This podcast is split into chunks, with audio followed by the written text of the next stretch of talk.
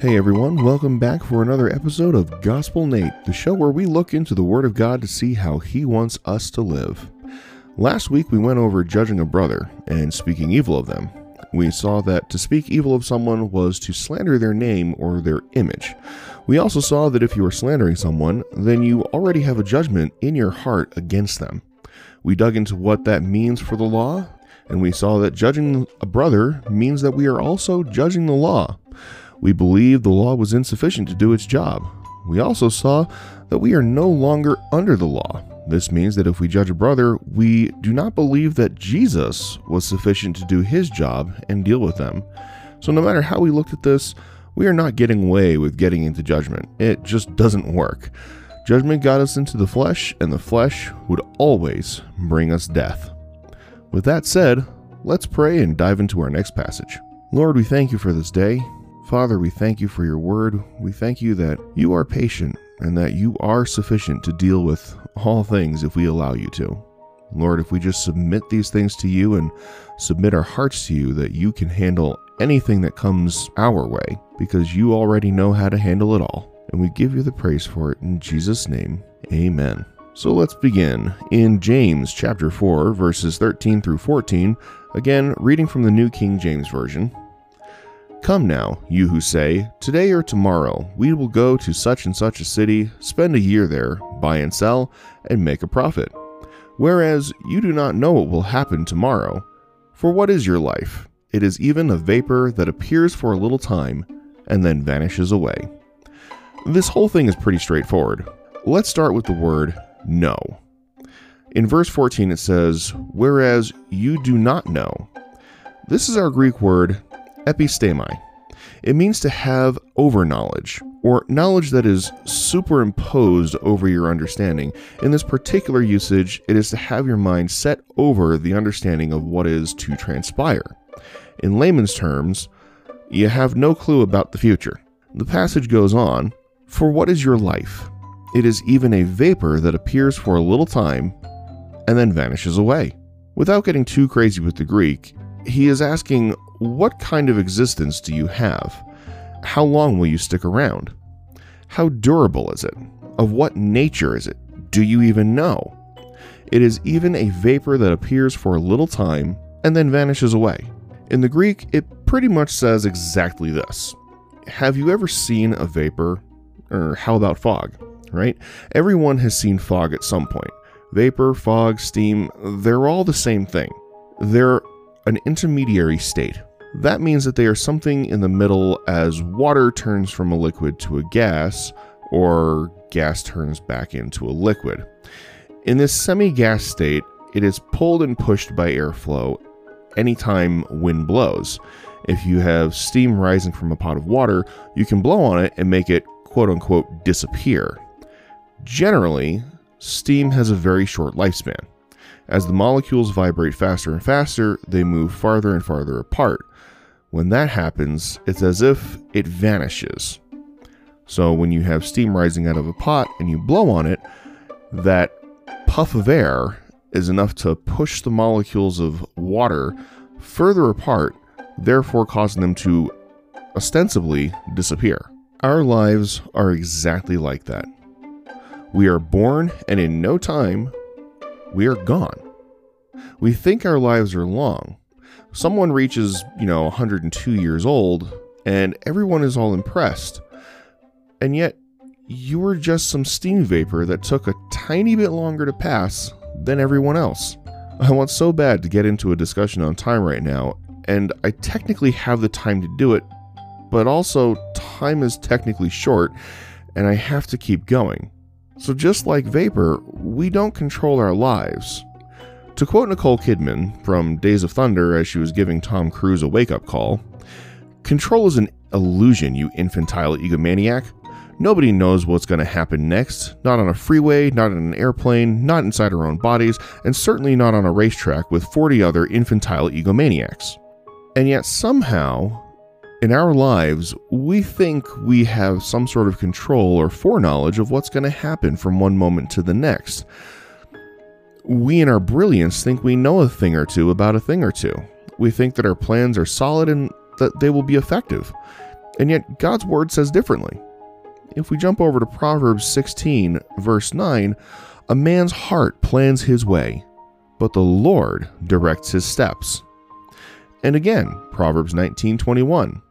There are many plans in a man's heart. Nevertheless, the Lord's counsel, that will stand.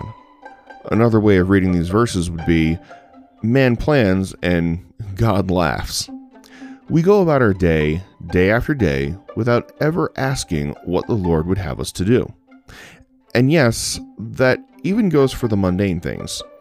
I know that's not easy to do either.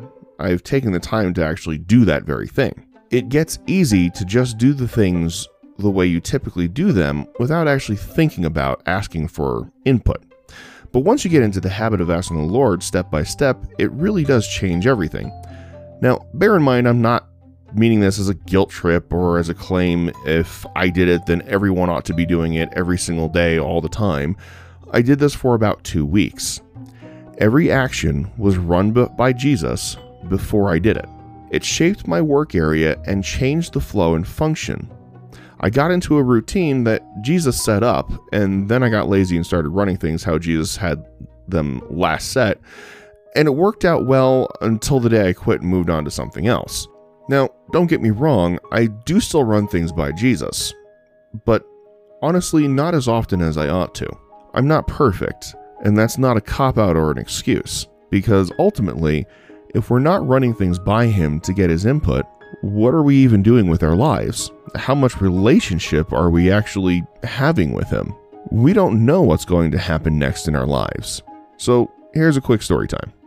During the time I was running my activities at work by Jesus, I had an event happen. I was walking into one of my sections at my job. Uh, I was responsible for washing debris off of ceramic parts. I stepped into the wash area and asked the Lord what I should do next. He directed me to a bucket of parts sitting on the shelf and told me to wash those.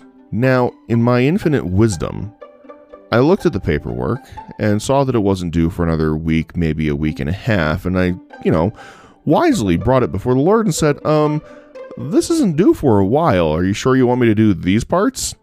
And he responded very succinctly, Wash those parts. So, yes, you know, I, I can be slow to be obedient as well, and I'm not the type of person that just says automatically every time, oh, well, the Lord said to do this, so we're just going to do this.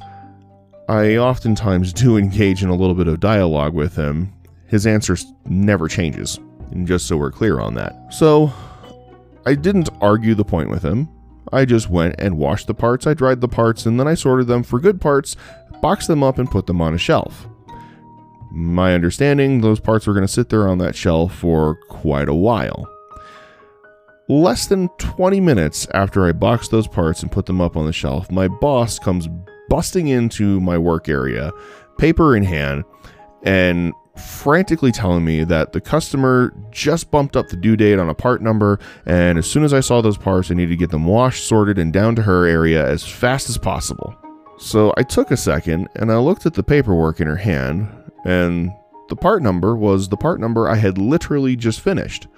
So I pointed at them and was like, You mean those parts right there? And she just kind of looked at them, eyes popping out of her head, and looked at me asked, How did you know to do those? And I just smiled, and she smiled back nervously and grabbed the box of parts, ran out of the room, and that was the last I saw of her for that day. But the point is is that God knew those parts were going to come due sooner than the paperwork that I was supposed to be relying on said they were going to be due. Because I listened to him, because I ran what I needed to do next by him, things were already set up to have everything done before anyone else knew it was going to need to be done. If I had just followed along with the paperwork, nobody at my job would have faulted me. But I gained advanced knowledge and advanced revelation of what needed to happen next because I submitted that situation before the Lord. And this is the very sort of thing that we need to be doing on a very regular basis. And again, it's not something I think about every single minute of every single day, but it really ought to be. Because nothing's going to get you in tune to what the Lord's trying to do with your life more than having that constant interaction and that constant relationship with Jesus. Our passage goes on in James 4, verse 15. Instead, you ought to say, If the Lord wills, we shall live and do this or that. So I learned something that day that if the Lord wills, I will wash this or that, would be a good way of putting it. Because there's no way to know what's coming down the road without that input from Him. And this is going to take humility and submission, because, in all honesty, I really did think I knew a thing or two about a thing or two. I thought I understood what needed to be done based on the information that was in front of me. But there was no way for me to know what was going to be happening next in the future, so it required me to submit what I was doing before the Lord to get His input to know what to do next, which also requires a little bit of humility because, in all honesty, if you think you know what needs to happen, are you going to look at Jesus and say, Well, Jesus, what do you think? Most people would say no, because that's the truth. You wouldn't think to ask him. So we're right back to those same two words of submission and humility. Uh, we're not getting away from them anytime soon. We really aren't, because the, our whole relationship with him is dependent on that submission and humility. The passage goes on to say in James 4:16, "But now you boast in your arrogance. All such boasting is evil." Arrogance is the Greek word alazonia. It means an insolent and empty assurance based on its own power, ability, and resources. Did someone say Jeremiah 17, 5 through 6? Thus says the Lord Cursed is the man who trusts in man and makes flesh his strength, whose heart departs from the Lord. For he shall be like a shrub in the desert, and shall not see when good comes, but shall inhabit the parched places in the wilderness, in a salt land which is not inhabited. No wonder James says that all such boasting is evil. You are, for all intents and purposes, negating Jesus. You are saying, I got this, Jesus. I do not need you. I'm not saying that making plans is wrong. Planning is important. Without plans and procedures, we devolve into abject chaos. If you go back to Proverbs 16 and 19, you see that we make plans all the time, but the Lord's counsel will stand when it is all said and done. And if we allow Him, He will direct our steps. We know where we want to go in life. Most of the time, anyways. We can make the plans to get there. Let the Lord lead your steps on the way. Also, be ready to change directions quickly. Most of the time, God has something better planned for us than we will have planned for us, and it will take us down a very, very different path from what we envisioned. Taking Him out of the picture is evil and will ultimately result in living out a curse in your life. Jeremiah 17 5 through 6. Our passage concludes with James 14, verse 17. Therefore, to him who knows to do good and does not do it, to him it is a sin. If you perceive that there is good to be done, and you do not do it, then you are living in sin. I know this verse sounds like it's not part of this passage, but it is wrapping up the chapter. We've gone over friendship with the world. We've hammered humility and submission, and we will continue to hammer humility and submission. We've touched on judgment. We've looked at having a truly broken heart over sin that is causing death in our lives. Therefore, if you see a good work that needs to be done, or an area in your life that needs to be submitted, or slander that needs to be stopped by either speaking up or not participating, or pride that needs to be humbled in ourselves, and you do not do it, then to you it is a sin. It's sort of like seeing a burning building and doing nothing to help the people inside. I know this message was a short one, but this is the end of the chapter. Remember that we are here for a very, very short time. Just like a vapor, we disappear quickly. We do not know what the future holds. We should be involving Jesus in our day to day business, and this relationship is the most important one in our lives. Without it, our marriages and our friendships do not function as they ought to. As children of God and brothers and sisters in Christ, we desperately need that relationship with Jesus. There's no getting around it. And as I have said before, none of this happens without your permission. Jesus will not come against your free will. It has to be by your choice or not at all. And if not at all, then you are the only one to blame for the issues. There's no one else to blame. And with that, let's pray. Father, we do thank you for this time that we've had with you. Lord, we thank you for your word, and we thank you that you have given us all access to interface with you, to relate with you, to get your input on the different things that we have going on in our lives. Lord, that we aren't alone in this. So, Lord, as the hearers of this message have heard what you have to say in your word, Lord, we ask that they would be blessed by it. Father, that whatever needs to be remembered would be burned into our minds, that we would carry it with us all day long, and that each person hearing this would take the time to ask you to give input on what needs to happen next. And Lord, that they would hear your voice clearly without hindrance. And we give you the praise for all of this in Jesus' name. Amen. Well, folks, that concludes chapter 4 of James. Next week, we'll be getting into chapter 5. Look forward to seeing you then. Until then, be blessed and be at peace.